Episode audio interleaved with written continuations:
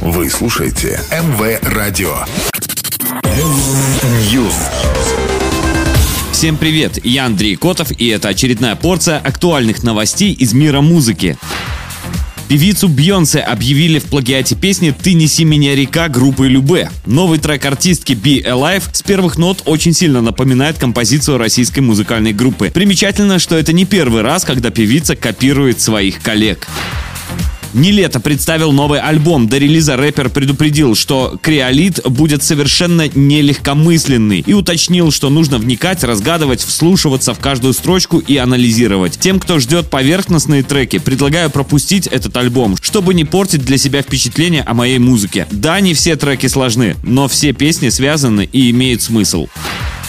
Майли Сайрус выпустит первый в своей дискографии концертный альбом. Как объявила певица 28 марта 2022 года, релиз пластинки под названием Attention Miley Life состоится 1 апреля. В него войдут 20 треков, записанных во время выступления Сайрус на музыкальном фестивале в Лос-Анджелесе 2 февраля. В альбом вошли как и избранные хиты Майли за 16 лет ее музыкальной карьеры, так и новые песни Attention и You, а также каверы Мадонны, Долли Партон, Блонди и других. Группа Sex Pistols выпускает альбом под названием The Original Recordings. Релиз состоится 27 мая 2022 года. В пластинку войдут 20 самых популярных хитов группы из их культовой эпохи, когда они стали самой популярной группой на планете. Выход сборника приурочен к премьере сериала Pistol, которая состоится 31 мая.